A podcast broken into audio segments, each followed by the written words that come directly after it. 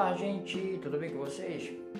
Ok, é com muita alegria que eu quero falar neste podcast a respeito do comportamento e a sua relevância e a sua importância nas tomadas de decisões. Muitas das vezes somos forçados a tomarmos decisões mediante o calor das emoções. E isso é gravíssimo e pode nos trazer sérios prejuízos. Então, é necessário que você, antes de tomar qualquer decisão, faça-se uma autoavaliação, uma autocrítica daquilo que você quer decidir. Nunca se deve tomar decisões apenas ouvindo por sentimento. Eu creio que o, o seu racional deve, neste momento, ocupar o espaço para evitar futuras consequências e futuras perdas. Né? Por exemplo, muitos casais, né, por uma discussão boba e por não souberem gerenciar suas emoções, eles é, fazem loucuras, né, tomam decisões precipitadas, discutem sem ter nenhuma razão objetiva para tal situação. Por isso que é necessário gerenciar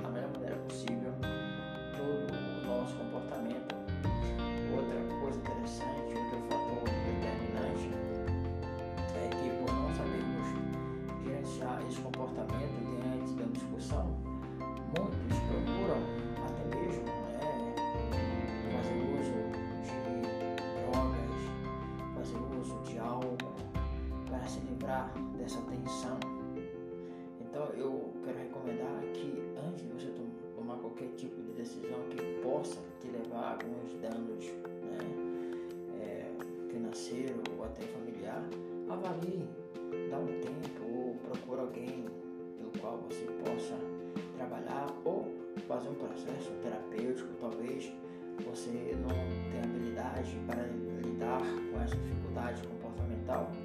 E a melhor saída que eu recomendo é que você procure um especialista em comportamento, um psicólogo, para que você possa estar se e você buscar novas soluções para assim resolver tais dificuldades pelas quais você está vivendo. Nunca, nunca se deixe levar pelo sentimento.